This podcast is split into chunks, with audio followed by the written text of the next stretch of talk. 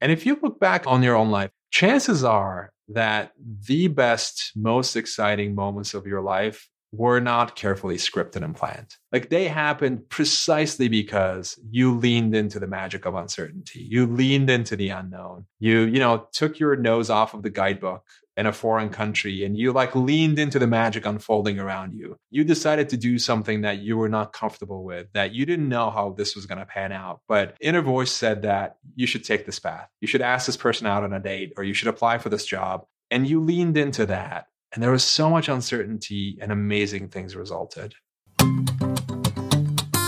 So, have you ever felt like you've got so much more potential inside of you, but you kind of have no idea how to unlock it and share it with the world? Well, if so, you're not alone. In fact, this is an incredibly common experience. And it's a question that today's guest, rocket scientist turned award winning professor and best-selling author, Ozan Varol, takes us into. How can we unleash our hidden genius, that magical set of capabilities that lies within every person? And how do we even know what ours is? How do we access it, let alone release it into the world? So Ozan has this fascinating background. A native of Istanbul, Turkey, Ozan moved to the United States by himself at 17 to attend Cornell University and major in astrophysics. He ended up on the operations team for the 2003 Mars Exploration Rovers project that sent two rovers to Mars. And Ozan then made this really interesting pivot and became a lawyer, graduating at the top of his class and eventually went on to become a professor on a quest to help others make giant leaps right here on Earth. His work has over the years been featured everywhere from the Wall Street Journal to Newsweek, BBC Times, CNN, Washington Washington Post, and so many others.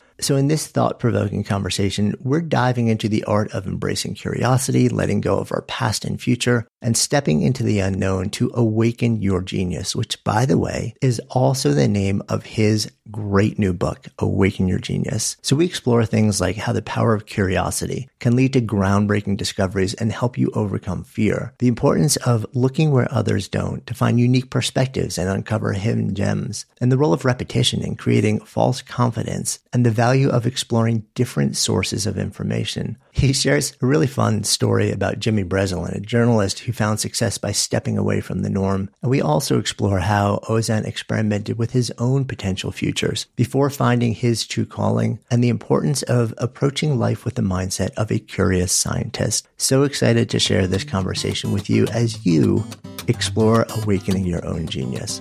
I'm Jonathan Fields, and this is Good Life Project.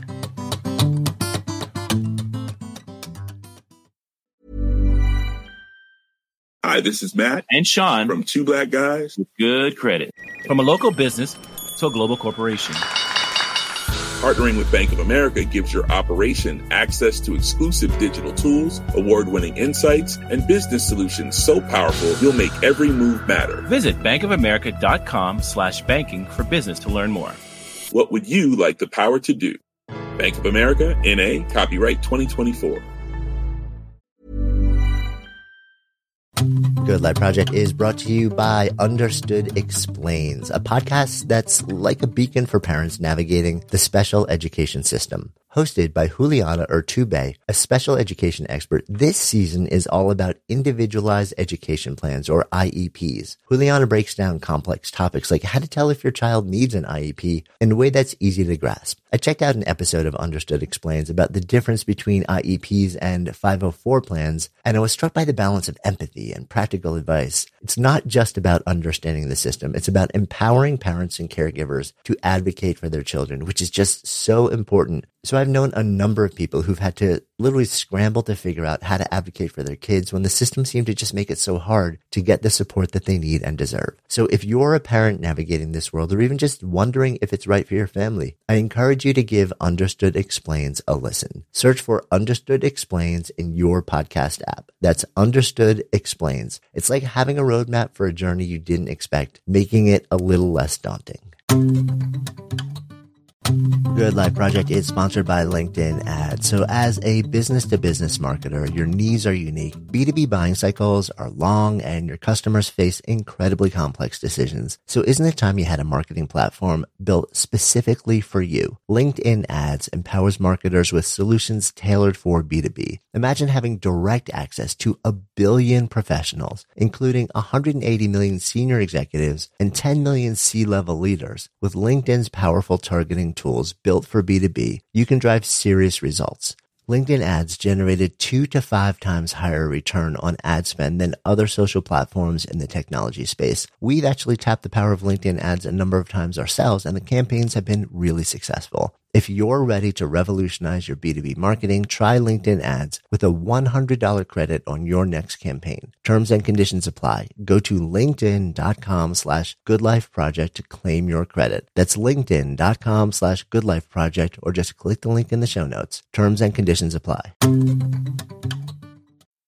We first were in conversation a couple years back and you were sort of in this place of transitioning wisdom from a career as a literal rocket scientist or an astrophysicist, sort of like using the methodology from that world and really saying, you know, like the things that let us solve moonshot type of problems, big, complex, thorny, seemingly impossible problems, they actually apply to mortals, human beings, everyday life, business, relationships, pretty much anything that where you want to just do something big and make something really powerful accomplished it seems like you've turned your sights on a fascinating new topic, and that is the emergence or the expression of genius in individuals. So I'm curious about your fascination in this topic.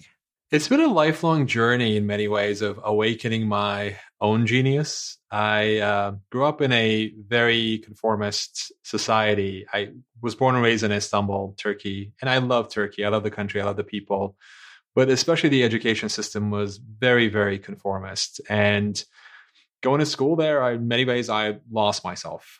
I mean, I'll give you two examples. When we started primary school, each student would be assigned a number, kind of like in the Netflix show Stranger Things, like 11, but in real life. And our principal would call us by that number instead of our first name. So, like, think about totally stripping down your individuality and branding you a, as a number.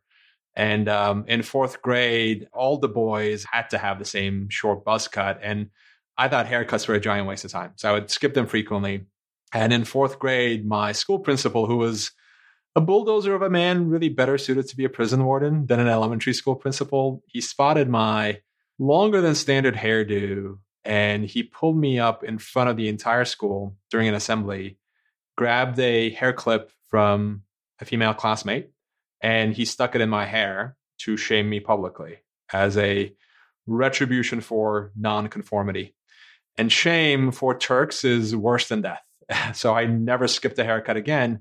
Once I began to see the punishment that I could get for nonconformity, for not fitting in, sort of like turn into an octopus of sorts. I would obsessively observe what was normal and I would change my own colors to blend into the background in an effort to fit in. I actually even changed my own favorite color when people would ask, What's your favorite color? Instead of telling them the truth, which would have been purple, I would say blue because blue is what normal boys were supposed to like. And I really, really wanted to be normal. So I, I coming from that very conformist background where I very much lost myself, it's been this lifelong journey of getting in touch with who I really am, stripping myself of layers and layers of masks that I had picked up to figure out who I really am and what I really think.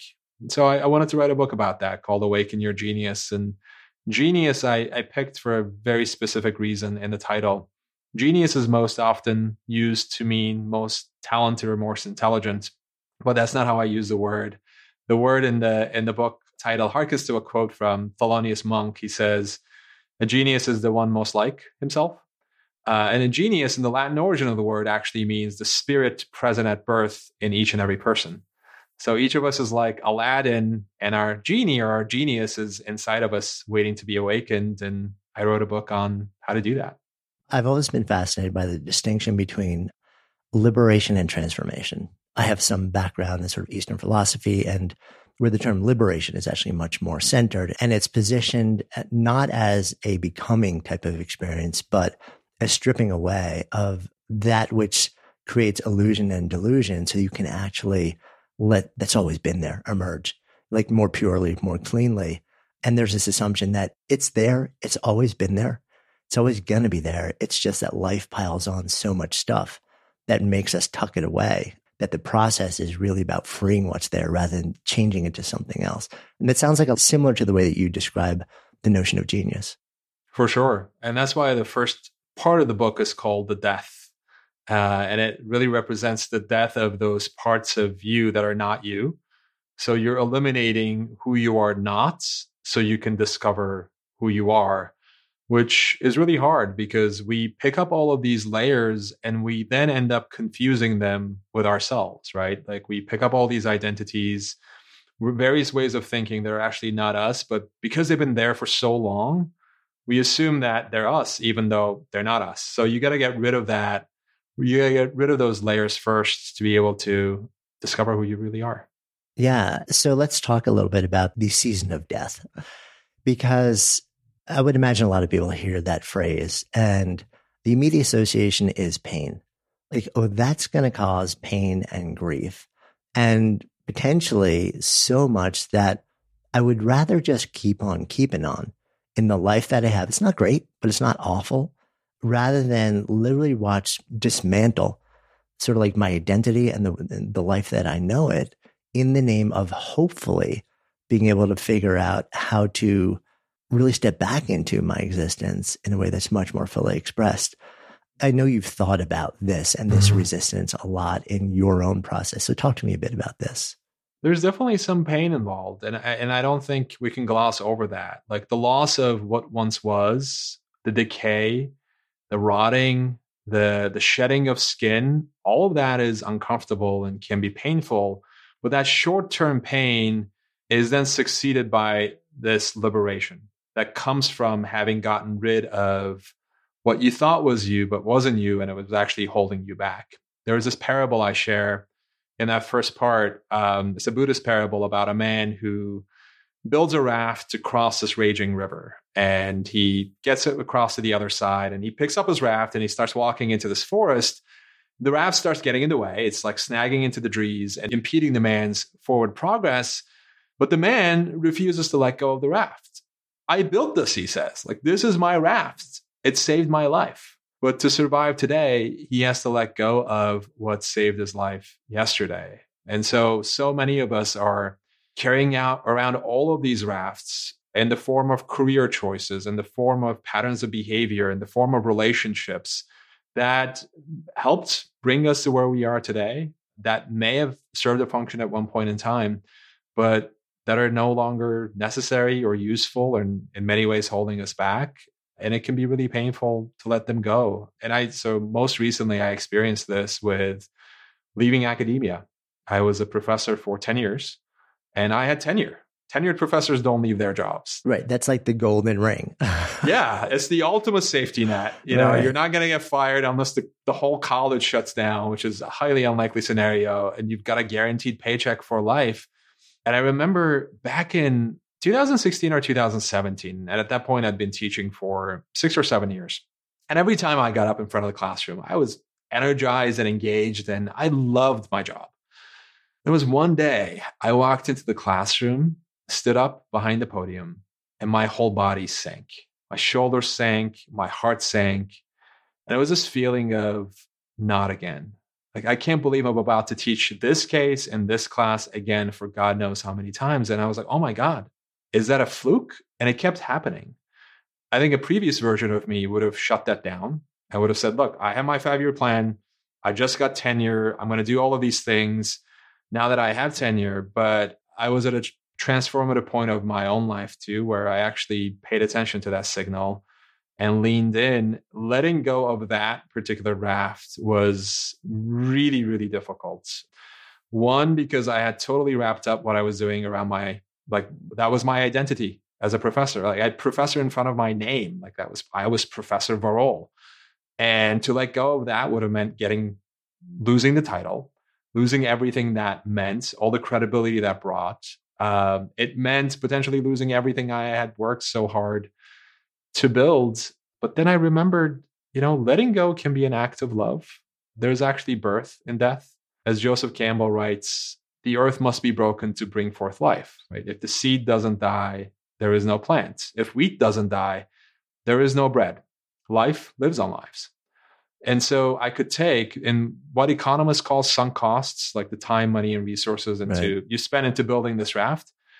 They're actually not costs. They're gifts from your former self to your current self. And so you can take what you learned from building this raft and carrying it around. And I could take what I learned from academia, and I learned so many valuable lessons in terms of teaching and storytelling and writing that I could bring into the next chapter of my life. But the thing that really allowed me to let it go was realizing that I could not fully step into who I was becoming without letting go of what I once was. So I I said thank you to the raft and and let it go and I let what was dying serve as fertilizer for what was coming alive. Yeah, it's such a tough thing to do, especially when that whole idea of sunk costs. I've always been fascinated by that concept too. And that, like as a multi-time entrepreneur, it's so easy to say, I have sacrificed so much. There's so many years where I have literally not slept for days on end trying to build this new thing, trying to create a vision. And you're years into it and still not doing exactly what you wanted to do. And it's so tempting to say, but I've invested so much. Like it would just be a quote waste if I walk away now right. rather than saying, no, like actually I had stunning experiences that have formed and shaped me and will inform me in everything that I do from this moment forward to be wiser and do it differently and, and more inspired with what I do and more mm-hmm. creative. No, this was basically just continuing education for me, you know, but instead of the form of an MBA or PhD where I'm paying money to you know, another institution, I'm investing in myself. And there's sometimes a cost to that, but I carry that wisdom forward with me. And so I love your frame around this because I think a lot of people get tripped up with that concept. And if we can learn to say, like, it's okay to close a door, even if you've been doing it for a long time and you've invested a lot in it, because the, the sense of possibility on the other side is much more expansive. The world would be better off and yeah. individuals would be better off, and probably a whole lot of relationships would be better off too. Hi, this is Matt and Sean from Two Black Guys with Good Credit. If you own or operate a business, whether it's a local operation or a global corporation,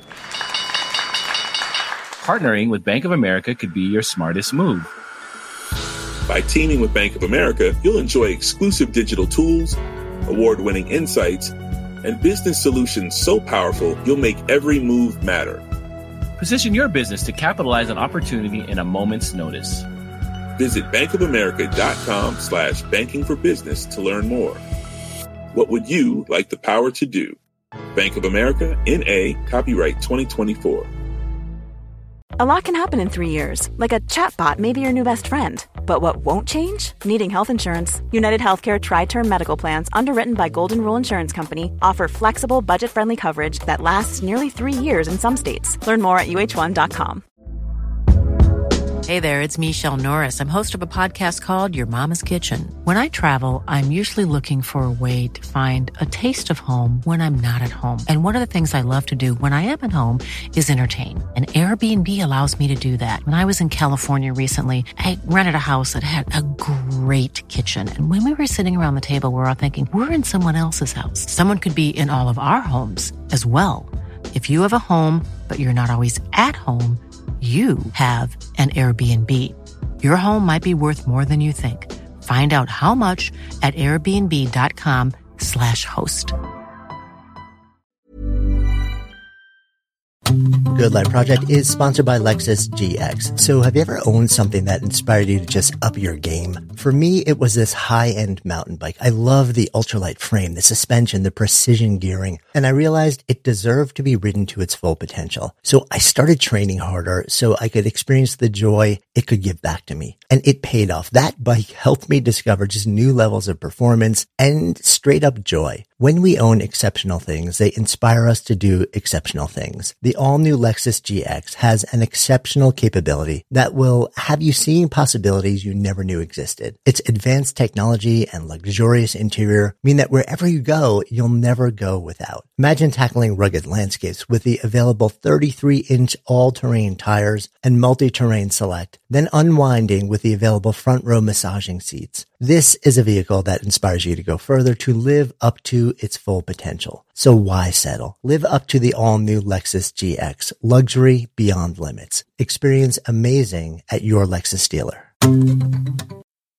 It's interesting because in, in this sort of like conversation around the, the early part of, of the process in your mind also, you sort of take aim at the world of education, mm-hmm. which I thought was really interesting because as you shared, you spent a lot of your professional career in that very world. Granted, at sort of like, you know, like a higher ed level.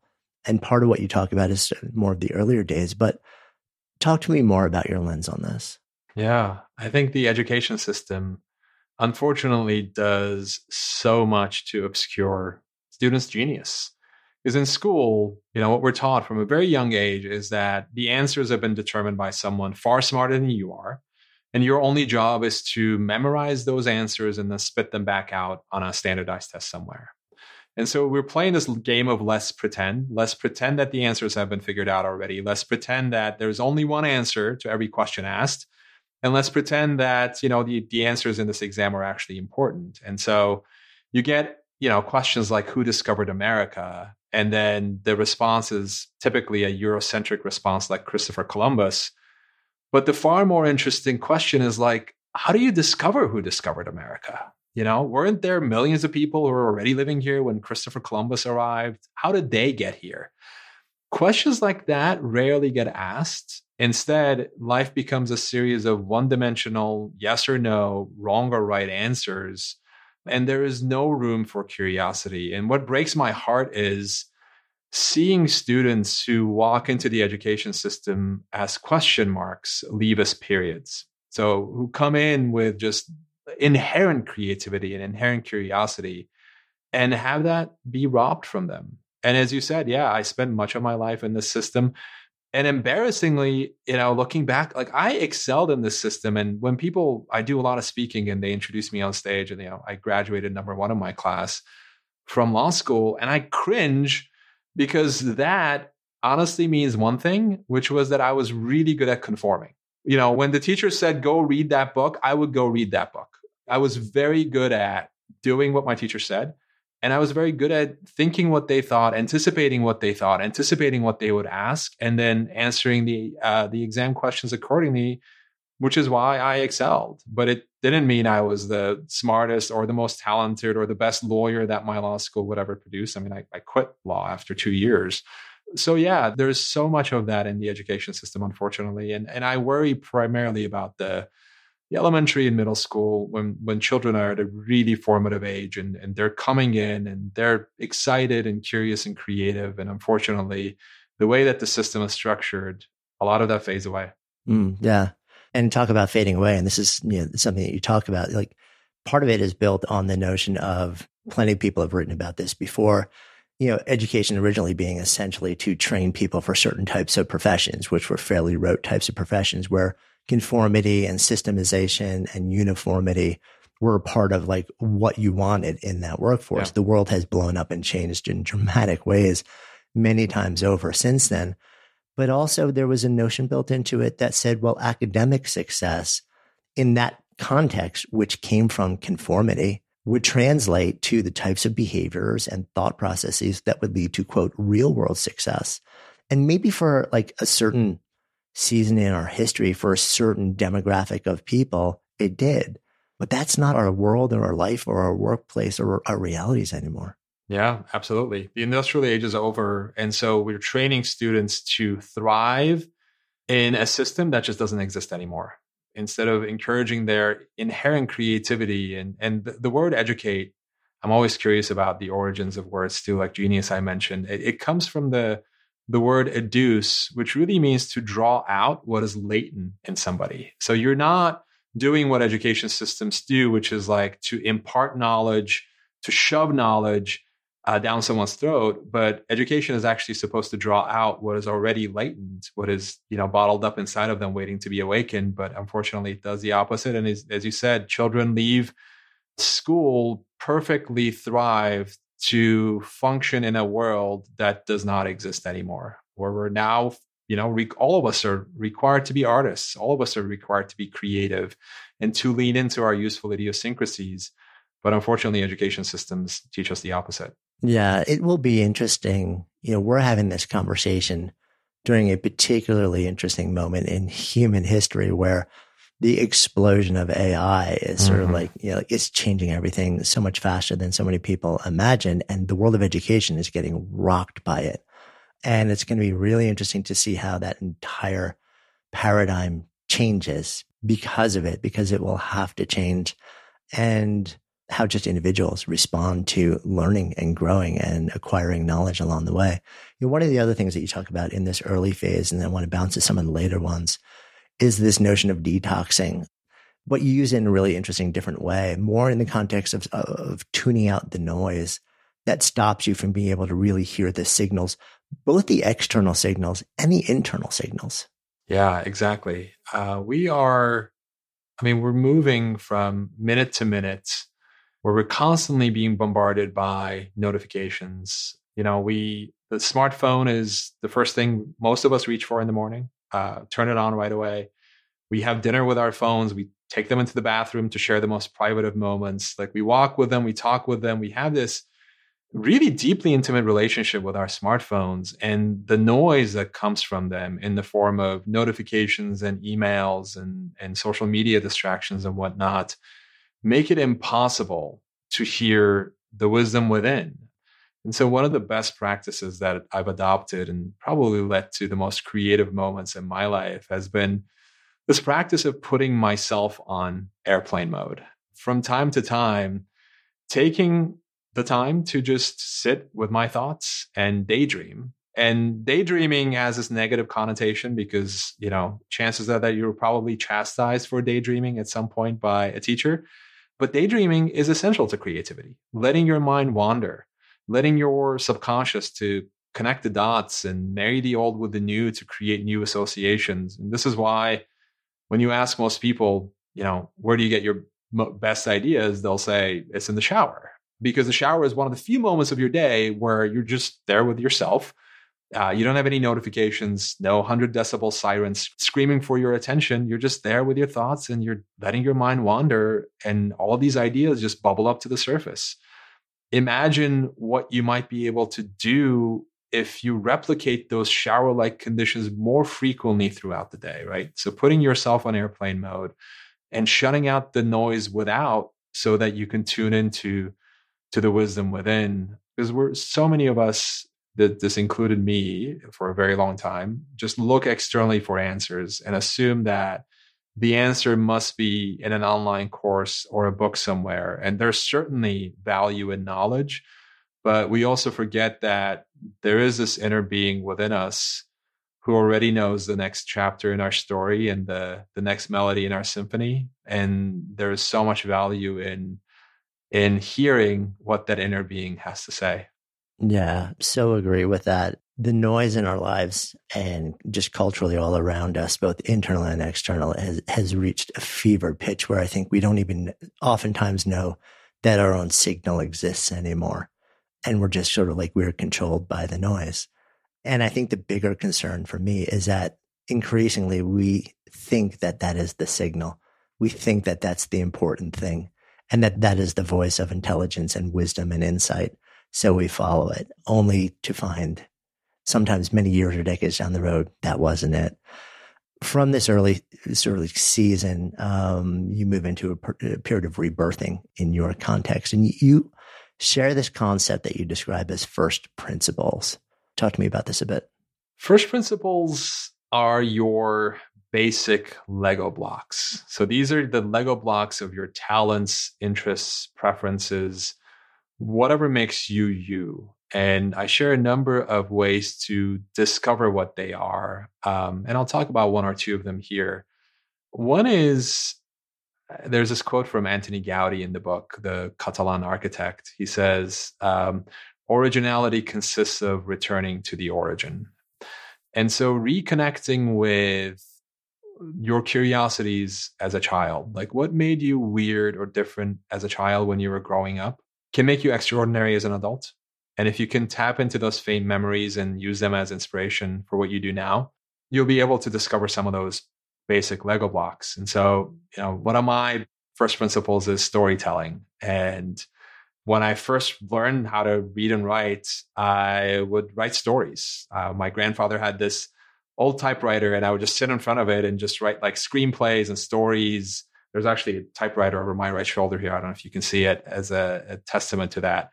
And the, the theme of storytelling has been constant for me, regardless of what I've done. So, as a lawyer, I was telling stories on behalf of my clients. In academia, as a professor, I was teaching to all of these students who were taking these required classes and they didn't want to be in the classroom. So, I had to entertain them somehow. And so, I would tell captivating stories. And then I use a lot of storytelling in the in the books that I write. And so, looking back on my life, that's been one core theme that's been there. And it's hard to identify it because often, uh, if you're listening to this, you were probably shamed for some of those useful idiosyncrasies, some of your first principles, because they made you different from other people. So you learn to conceal them, you learn to suppress them, and you learn to lean into what others thought was important. So it can be difficult to reconnect with them, but there's so much power in it. I recently saw Bruce Springsteen in concert for the very first time. Now here's a 73 year old guy, right. and he's so like, you went to church, by the way. Yeah, exactly. when I saw him, he had he would, had played what was then the longest show in, on like on the U.S. side of things, and, until the next night when he played a longer show. But of course, it, it's a stunning experience. It's amazing. And here's this, he's now 73 years old and he's like jumping and dancing and sliding across stage. He paid, he played for three hours nonstop in like just very brief breaks between songs. Uh, and I was just stunned. And he's been doing this since 1965. I mean, he's had the kind of longevity that most musicians dream about. And I was sitting there thinking about or standing there captivated. And I, I was thinking briefly about what makes him extraordinary. It's not his voice. His voice is fine, but it's not amazing. He can play the guitar, but he writes in his memoir that, you know, the world is filled with guitar players. His match were better. And so instead of trying to outsing or outplay other musicians, he leaned into one of his first principles. He leaned, leaned into one of those basic Lego blocks, which for him was the ability to write song lyrics. So he became a sensation for writing lyrics that capture the blue collar spirit, that show the distance between the American dream and the American reality. And, you know, the same man that bandmates, agents, critics, audiences, just about everyone else had initially dismissed, eventually became a rock and roll sensation because he leaned into that first principle that made him different from others. But that's now the you know the reason why a lot of people are gravitated towards him. Yeah, I, I love the idea of sort of revisiting what made you weird as a kid or what made you different as a kid. I saw that prompt from you. I was uh I started thinking about that myself and I'm like, there was more stuff that made me weird that made me made me mainstream. I'm like, how do I pick actually, like which weird and what level of weird should I like really lean into? But but you're you're so spot on in that those very idiosyncrasies as a kid that I wished I could have wished away, so I fit in more. So I just those are everything that allows me to be differentiated or distinct or have a different voice as an adult in a world where so many people are still trying to play the game of fitting into the mold of what society or work culture wants you to quote be. So I love that sort of like the insight of like, take a look back in time because that yeah. has a lot of hints for you. There's some other really interesting ideas within that sort of like rebirthing thing, but I want to drop into the season that you call the inner journey. Mm-hmm. And you started to kind of tease us a bit earlier in our conversation. This notion of seeking wisdom, sure, on the outside, but also really paying attention to how do I unlock what's already in there? How do I release it? How do I actually even know what's in there in the first place? So, talk to me more about this. Yeah, one of the concepts I cover is the importance of thinking before you do any research. So often, when we have a question in our heads, when we're puzzled about something, when there's a problem, the instinct is to jump on Google to dream up some search or to go read a book or to take an online course, whatever it might be, or to go seek advice. But there is no room for actually that inner journey of thinking, like, what do I actually think? And I think we reverse the order. And if you research before you think, or if you seek input or advice before you think for yourself, you become anchored. So you become anchored by what you read. You become anchored by what you heard. You become anchored by, you know, the well-meaning advice that a mentor gave you. And so your thinking then deviates only marginally, if at all, from what you heard. It's much more beneficial to begin with the inner journey. So to think about like what you actually think on the subject and to jot down ideas and thoughts on your own before you start researching. And of course, reading is really important and getting different perspectives is extremely important. And I talk about that in the book as well. But if you reverse the order and if you begin with the external journey first, then a lot of the ideas, the, the really creative ideas, the unreasonable ideas, the type of ideas that can really make a difference remain concealed because they deviate from the norm. And the norm is what you're going to find when you jump on Google. Yeah. And the idea also of starting the thinking process within the constraints that somebody else has already established for you because of their own thinking or their own limitations in thinking. When you think about it that way, you're like, why would I ever want to do that? And yet that is really the, and I'm raising my hand here. That's the default for so many of us, including me. Like the first impulse is, ooh, I know some really smart people who have more experience than me. Let me go ask them what they think rather than, well, I'm still going to ask them what they think. But what if I just sit with this myself first for a bit and see what emerges? And then maybe I'm going to end up asking very different questions too. Yeah, exactly. And that's so important too. The the types of questions that we ask can completely change the answer. And to go, harken back to the education discussion for a moment, there's something else that schools don't teach. Schools only teach how to come up with answers, but they don't teach how to come up with good questions or how to reframe a question that's been given to you to come up with a with a better answer. And often breakthroughs actually don't begin with a smart answer. They begin with a smart question that no one has asked before. And so when we immediately go into research mode or go immediately into advice seeking mode, we're not taking the time to pause and ask like, is there even a better question to ask here? Because we want a quick answer right away versus, yeah, stepping back and asking if there's a better problem to solve. Yeah, uh, that's one of the reasons why I've been so drawn over the years to thinking models like human centered design or design thinking because they start assuming that they don't actually know the right question. This, they say, well, we think like this is the question at hand. But the early part is about question identification. It's like, what is the real question here? Because you could be amazing at running experiments, gathering information, coming up with answers. But if it's the answer to the wrong question, it's all wasted. So it's a really interesting thing to be able to say, what if we spent more time focusing on that? Good Life Project is sponsored by Lexus GX. So have you ever owned something that inspired you to just up your game? For me, it was this high-end mountain bike. I love the ultralight frame, the suspension, the precision gearing, and I realized it deserved to be ridden to its full potential. So I started training harder so I could experience the joy it could give back to me. And it paid off. That bike helped me discover just new levels of performance and straight up joy. When we own exceptional things, they inspire us to do exceptional things. The all new Lexus GX has an exceptional capability that will have you seeing possibilities you never knew existed. Its advanced technology and luxurious interior mean that wherever you go, you'll never go without. Imagine tackling rugged landscapes with the available 33 inch all terrain tires and multi-terrain select, then unwinding with the available front row massaging seats. This is a vehicle that inspires you to go further to live up to its full potential. So why settle? Live up to the all new Lexus GX, luxury beyond limits. Experience amazing at your Lexus dealer. Hi, this is Matt And Sean from Two Black Guys. with good credit. From a local business to a global corporation. Partnering with Bank of America gives your operation access to exclusive digital tools, award winning insights, and business solutions so powerful you'll make every move matter. Visit bankofamerica.com slash banking for business to learn more. What would you like the power to do? Bank of America, NA, copyright 2024. This message comes from BOF sponsor eBay. You'll know real when you get it. It'll say eBay Authenticity Guarantee. And you'll feel it. Maybe it's a head turning handbag, a watch that says it all, jewelry that makes you look like the gem, or sneakers and streetwear so fresh every step feels fly. eBay gets it.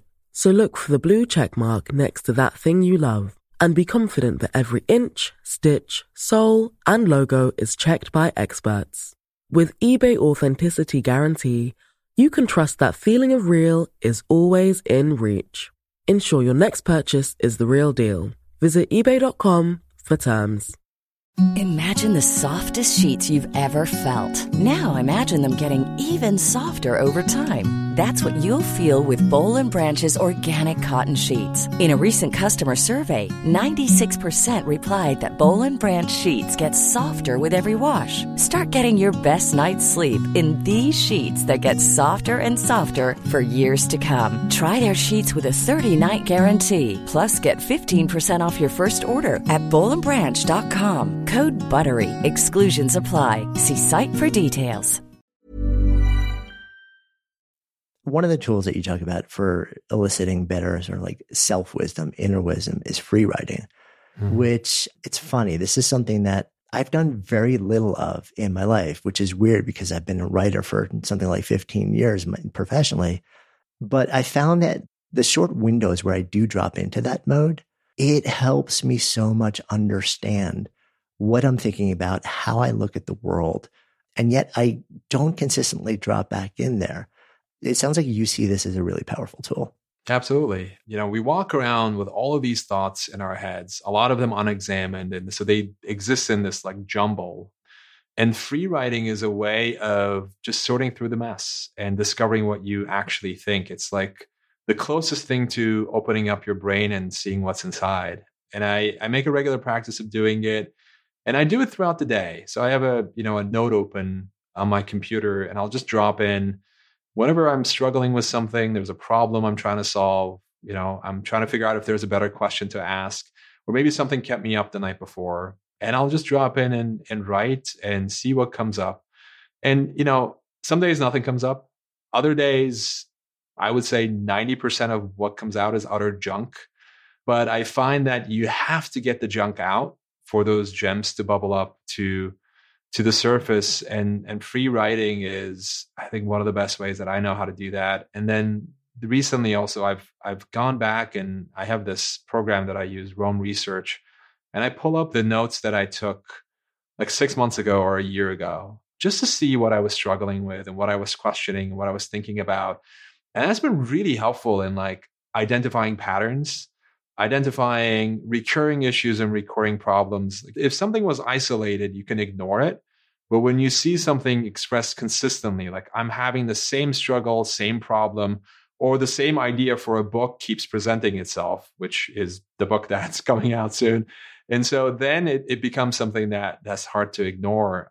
I found it actually really hard at the start when I first started doing this. And I would write this, I'll be honest, I found myself lying to myself.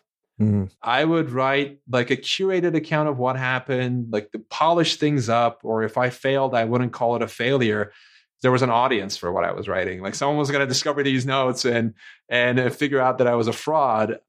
And that is not the way to do free writing. Like for free writing to work, you have to be honest with yourself. You can't lie to yourself. And it's amazing how easy it is to fool yourself and actually even that realization was a helpful really helpful one for me. Like knowing that i'm like oh my god i'm lying to myself and i'm trying to cover up what happened or frame it differently to make myself feel better even though i would actually learn a lot more if i call this thing a mistake or a failure and then look at it through a learning lens. So yeah once honesty came into the picture and once i felt free to just like literally write whatever crazy, unreasonable thought I had in my mind, then things really started to open up and it became an, a lot more useful exercise for me. I love that kind of nodding along because I've actually caught myself doing the very same thing when I've sat down, like the, the times that I've done it.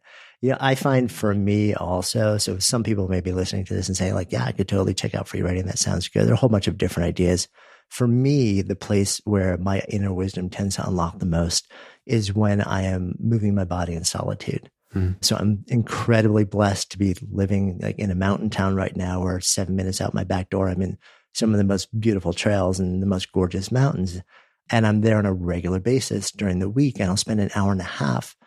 You can't even imagine how many voice memos I have on my phone from those walks. I don't listen, generally, I don't listen to things when I'm out. I just, I don't want any of the stimulation. I want to be just immersed in nature. I, I most often am out on my own and just all this stuff comes to me, answers, ideas, insights when I'm out there. And it's different. I've also found there's a qualitative difference between just stationary solitude and actually moving solitude and mm-hmm. moving solitude in a natural environment. It does something to me that just frees up stuff that's inside of me in a very different level. So, you know, I think everybody's going to find their own unlock keys. And I think just run the experiments, you know, to try and figure that out. Um, one of the things that you explore also, which I thought was really fun, was the notion of play, the role of mm-hmm. play mm-hmm. in this process. Like a great story about like REM and losing my religion. Mm-hmm. Take me there a little bit more. Yeah. Play is a lot of people see play as this superfluous, you know, you do it when you're not working thing. But man, play is essential to creativity. You can't create new things if you're not playing. And so there's a chapter called Play, uh, The Power of Play. And as you said, it opens with a story of losing my religion when the lead guitarist for REM is just, you know, he's bored of playing the the electric guitar. He's been doing it for 10 years and just on a whim, he puts the guitar aside and picks up the mandolin just to play. And his other bandmates also switch instruments. And so he starts, you know, playing this chord on the mandolin and that strikes a chord with the rest of the bandmates and they join in the playground. And then the lead singer, Michael, he's, you know, he would normally sing songs or write songs with a political theme. He starts experimenting and playing around with themes of love and with no script, no plan, total improvisation, losing my religion is born. And there's so many stories like that where there's this obsession with deliberate practice. Uh, and deliberate practice is important, right? If you're trying to perfect one way of doing things, like if you're trying to perfect a golf swing, for example, you have to do it over and over again. But if your goal isn't to repeat what you've done in the past, it's not idea execution, but it's actually idea generation. It's to break the rules, bend the rules, to do things in a way that they haven't been done before. Then you have to be able to set aside your version of the electric guitar and pick up the mandolin. But when you do that, you sort of like get in touch with this inner creative, this inner artist, the inner child that lives within each of us for me, my best writing happens when that inner child comes out to play. And so if I can incorporate ways of play in my life, and I do this in various different ways, like I've got Back to the Future figurines here on my desk, one of my favorite movies of all time. And like I changed the name that I give my, I would call this room my office. And then I like one day I was thinking about it. I'm like, God, I, I hate the word office it just reminds me of like water cooler conversations and fluorescent lights and politics and like an office is where good ideas go to die. So I, I was playing around. I'm like, oh, I'm going to change the name of the room from time to time, and I'm going to call it my like, you know, innovation lab or idea incubator. And then that playful attitude just brings a completely different mindset into the mix. If you're listening to this and thinking, well, what I do is too serious or too complicated for play, be careful because it's not that you can play when the stakes are low, it's that you must play when the stakes are high because that's how the best ideas are born and why this is why by the way astronauts play more than any other profession in the world they are constantly in simulators not for deliberate practice purposes only not to like repeat the same things that they're going to do in space, but to be ready for whatever curveball the universe throws at them. And they do that, they learn that through play by just playing around with different scenarios and seeing what comes up. And that's true whether, you know, you're an astronaut, a rocket scientist, or, or a business leader. So, talk to me about the relationship between play, stakes, and uncertainty then, because the way you describe it is the things where the stakes are highest want to be able to access that play state the most because that's where the big, new, innovative, creative, you know, like paradigm shifting ideas are going to emerge when you're not just doing the rote work of replicating what you've done before and optimizing it and trying to make it just a little bit better, right? You're trying to blow it up and create something right. bigger and better and cooler. Yet at the same time, the higher the stakes go, when there's a high level of uncertainty, I have no idea if this thing's going to work with when I'm just messing around, I'm playing, I'm trying things. We as human beings tend to be shut down in that context. So what's your take on how to navigate that dynamic between uncertainty, paralysis, play, and stakes? I think part of it is knowing that we are in many ways genetically wired to fear uncertainty because the unknown could present a potential danger to our ancestors. And so those who were not afraid of the unknown, who were not afraid of uncertainty, probably didn't live long enough to pass their genes on to us.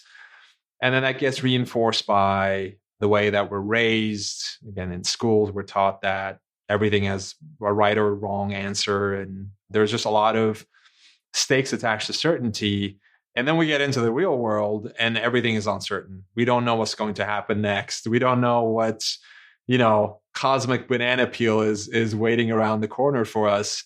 And so we get paralyzed. And this is why the status quo sticks in many ways because everyone can agree on what the status quo is.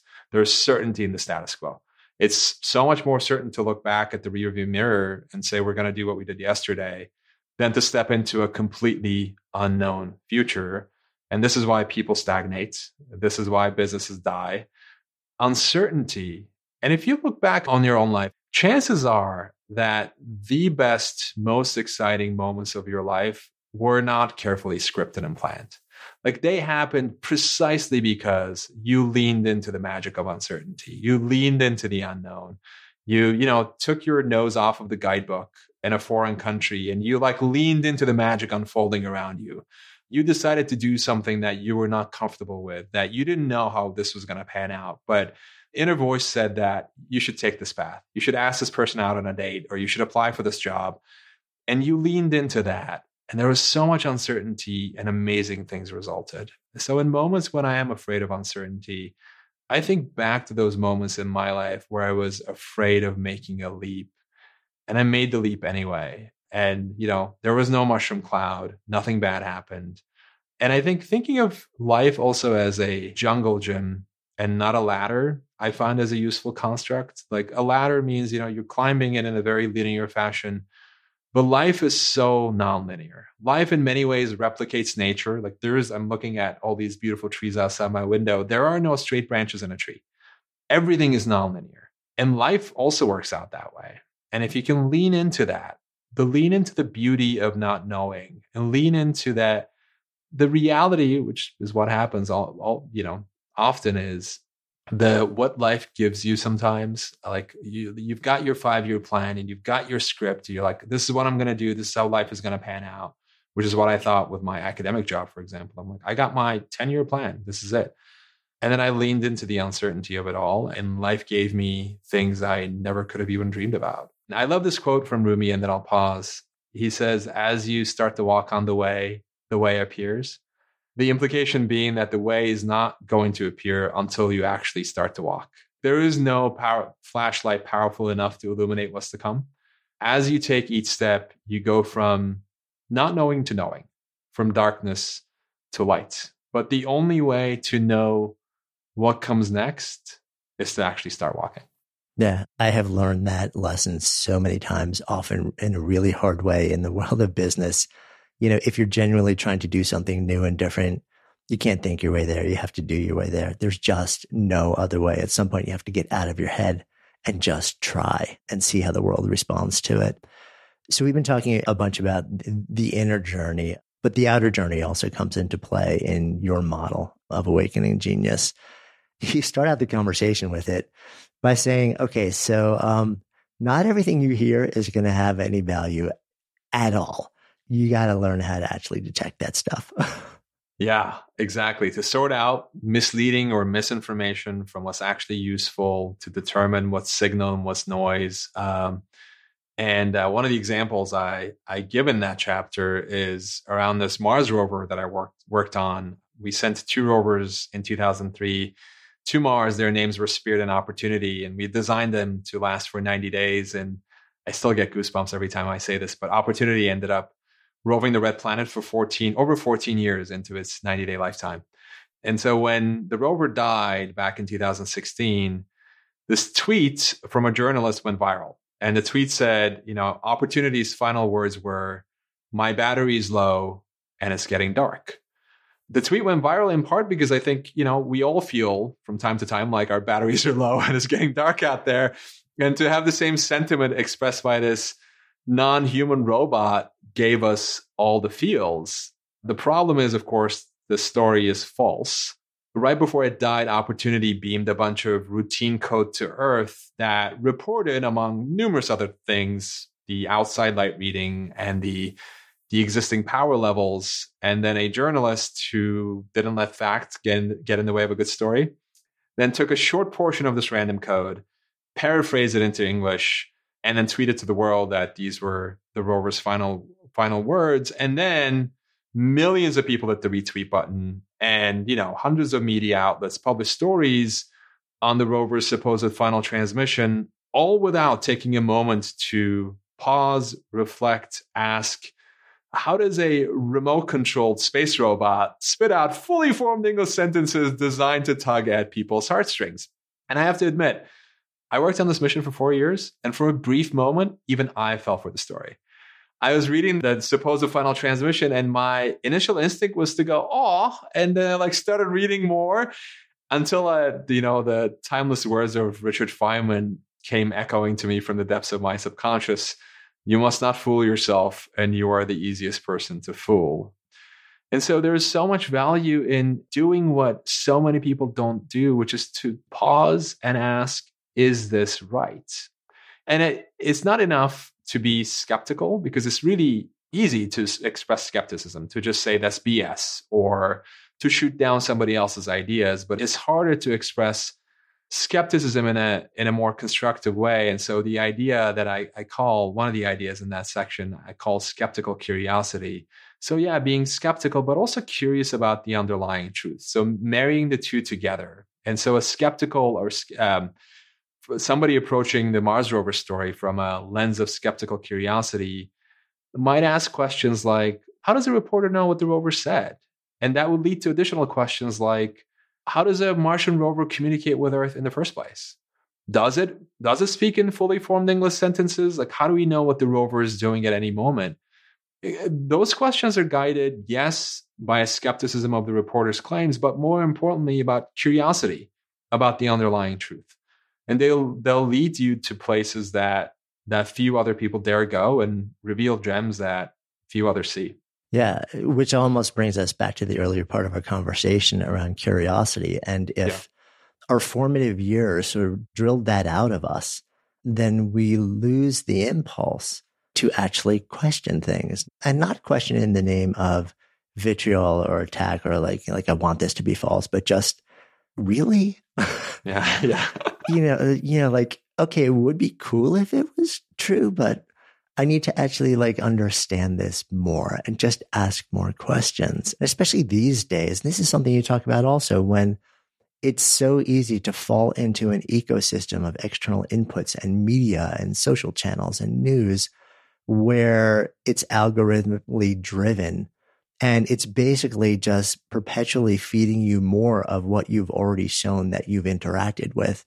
So it's sort of like reinforcing only the thing that you've seen and heard and that can lead to, you know, like through repetition breeds belief that can really shrink our worlds and lead us to think that, well, we were curious and because we've looked on here and here and here, but not realizing that they're all running similar algorithms, feeding us similar things, just reinforcing the same stuff.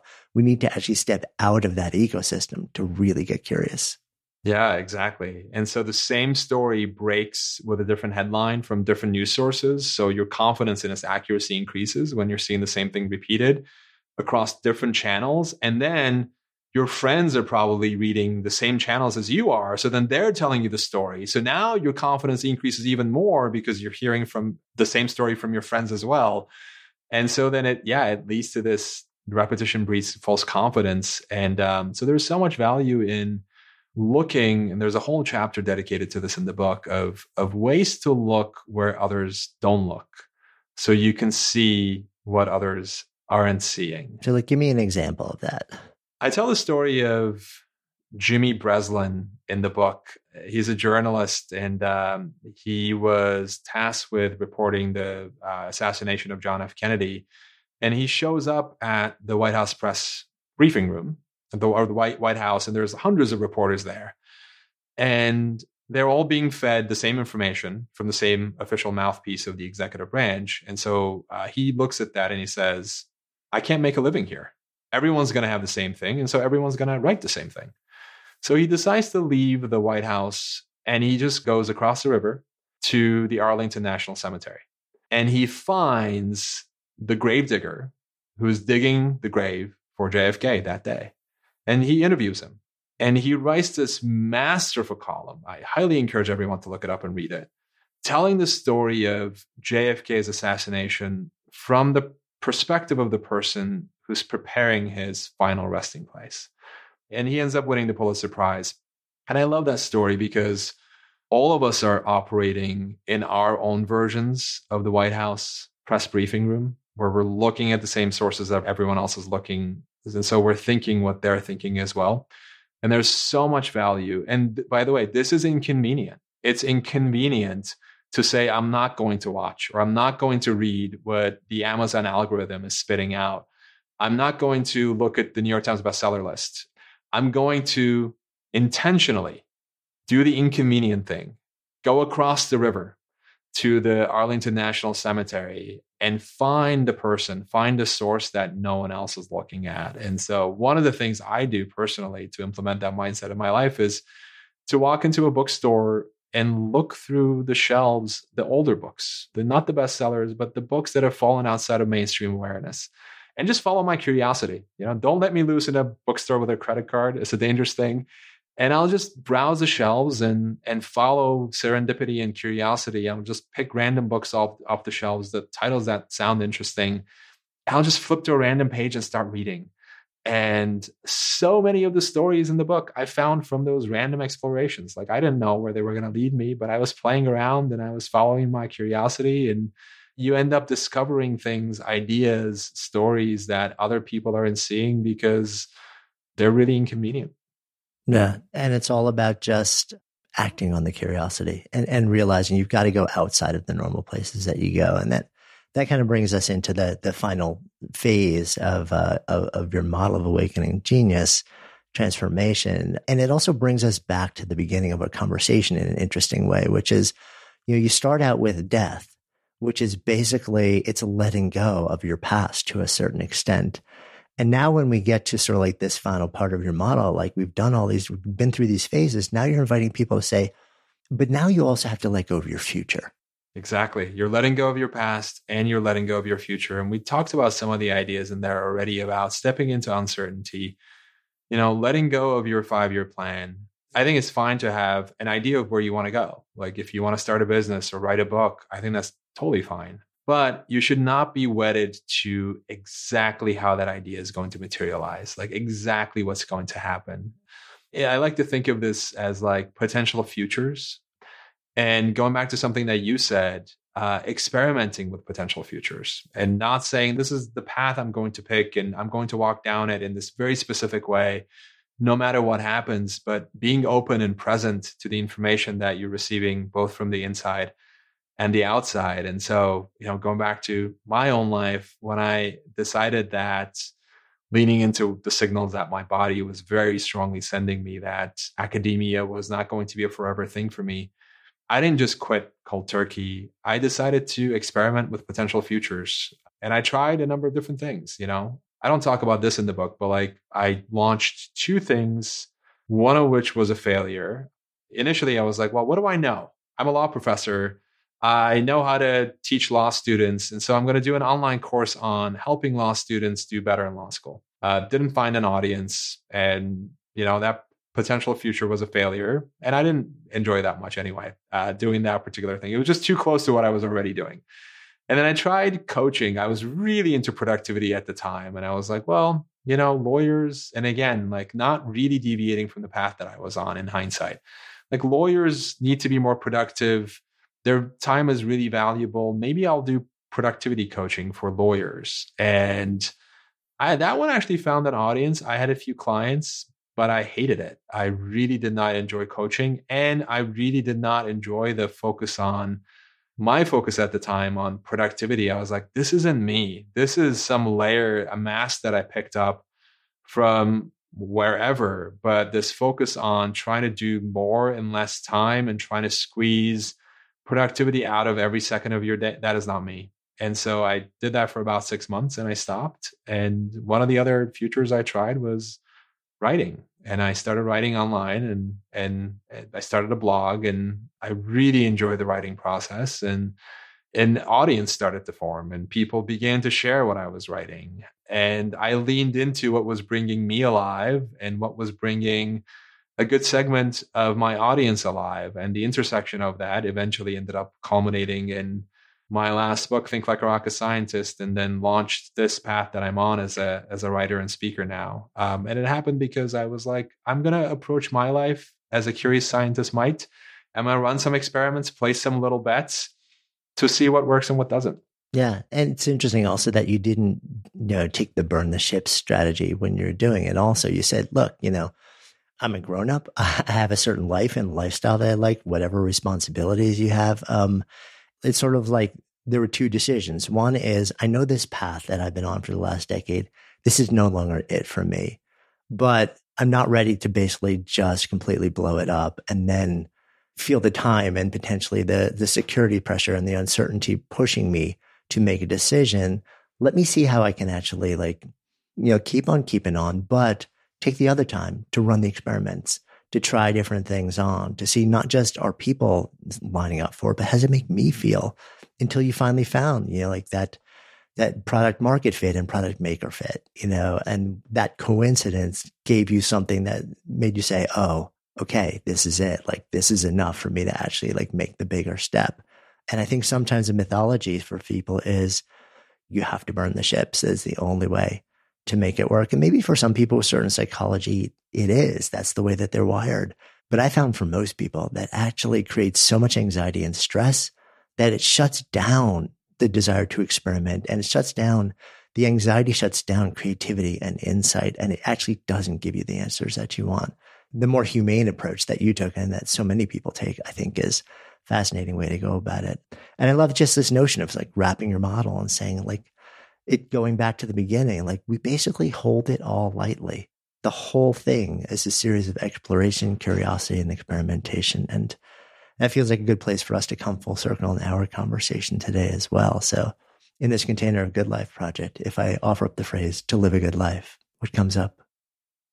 To live a good life is to embrace what is making you come alive, the useful idiosyncrasies that make you come alive. And uh, I'll bring this full circle by completing that story about my own life. Um, you know, where I said I changed my favorite color. You know, I would say blue when people asked instead of saying purple. And um, I, shortly after my now wife, Kathy, and I met, it must have been our third or fourth date. She asked me, What's your favorite color? And I was about to blurt out blue but I swallow my words and return to myself. Purple, I said. I really love purple. And she looked at me and smiled, one of her gorgeous, infectious smiles. And she said, Funny, ever since I was a kid, I thought I'd marry a boy whose favorite color is purple. Mm. And I knew I finally belonged. And uh, yeah, I think that embracing, finding your purple, embracing it, knowing that showing your purple is going to attract the right opportunities, the right people into your life, that to me is the is a good life. Mm-hmm. Thank you. Hey, before you leave, if you love this episode, safe bet you'll also love the conversation we had with Ozan about three years back about how to think like a rocket scientist to solve really big problems. You'll find a link to Ozan's earlier episode in the show notes. And of course, if you haven't already done so, please go ahead and follow Good Life Project in your favorite listening app. And if you found this conversation interesting or inspiring or valuable, and chances are you did since you're still listening here, would you do me a personal favor, a seven second favor, and share it? Maybe on social or by text or by email, even just with one person. Just copy the link from the app you're using and tell those you know, those you love, those you want to help navigate this thing called life a little better so we can all do it better together with more ease and more joy. Tell them to listen. Then even invite them to talk about what you've both discovered because when podcasts become conversations and conversations become action, that's how we all come alive together. Until next time, I'm Jonathan Fields, signing off for Good Life Project.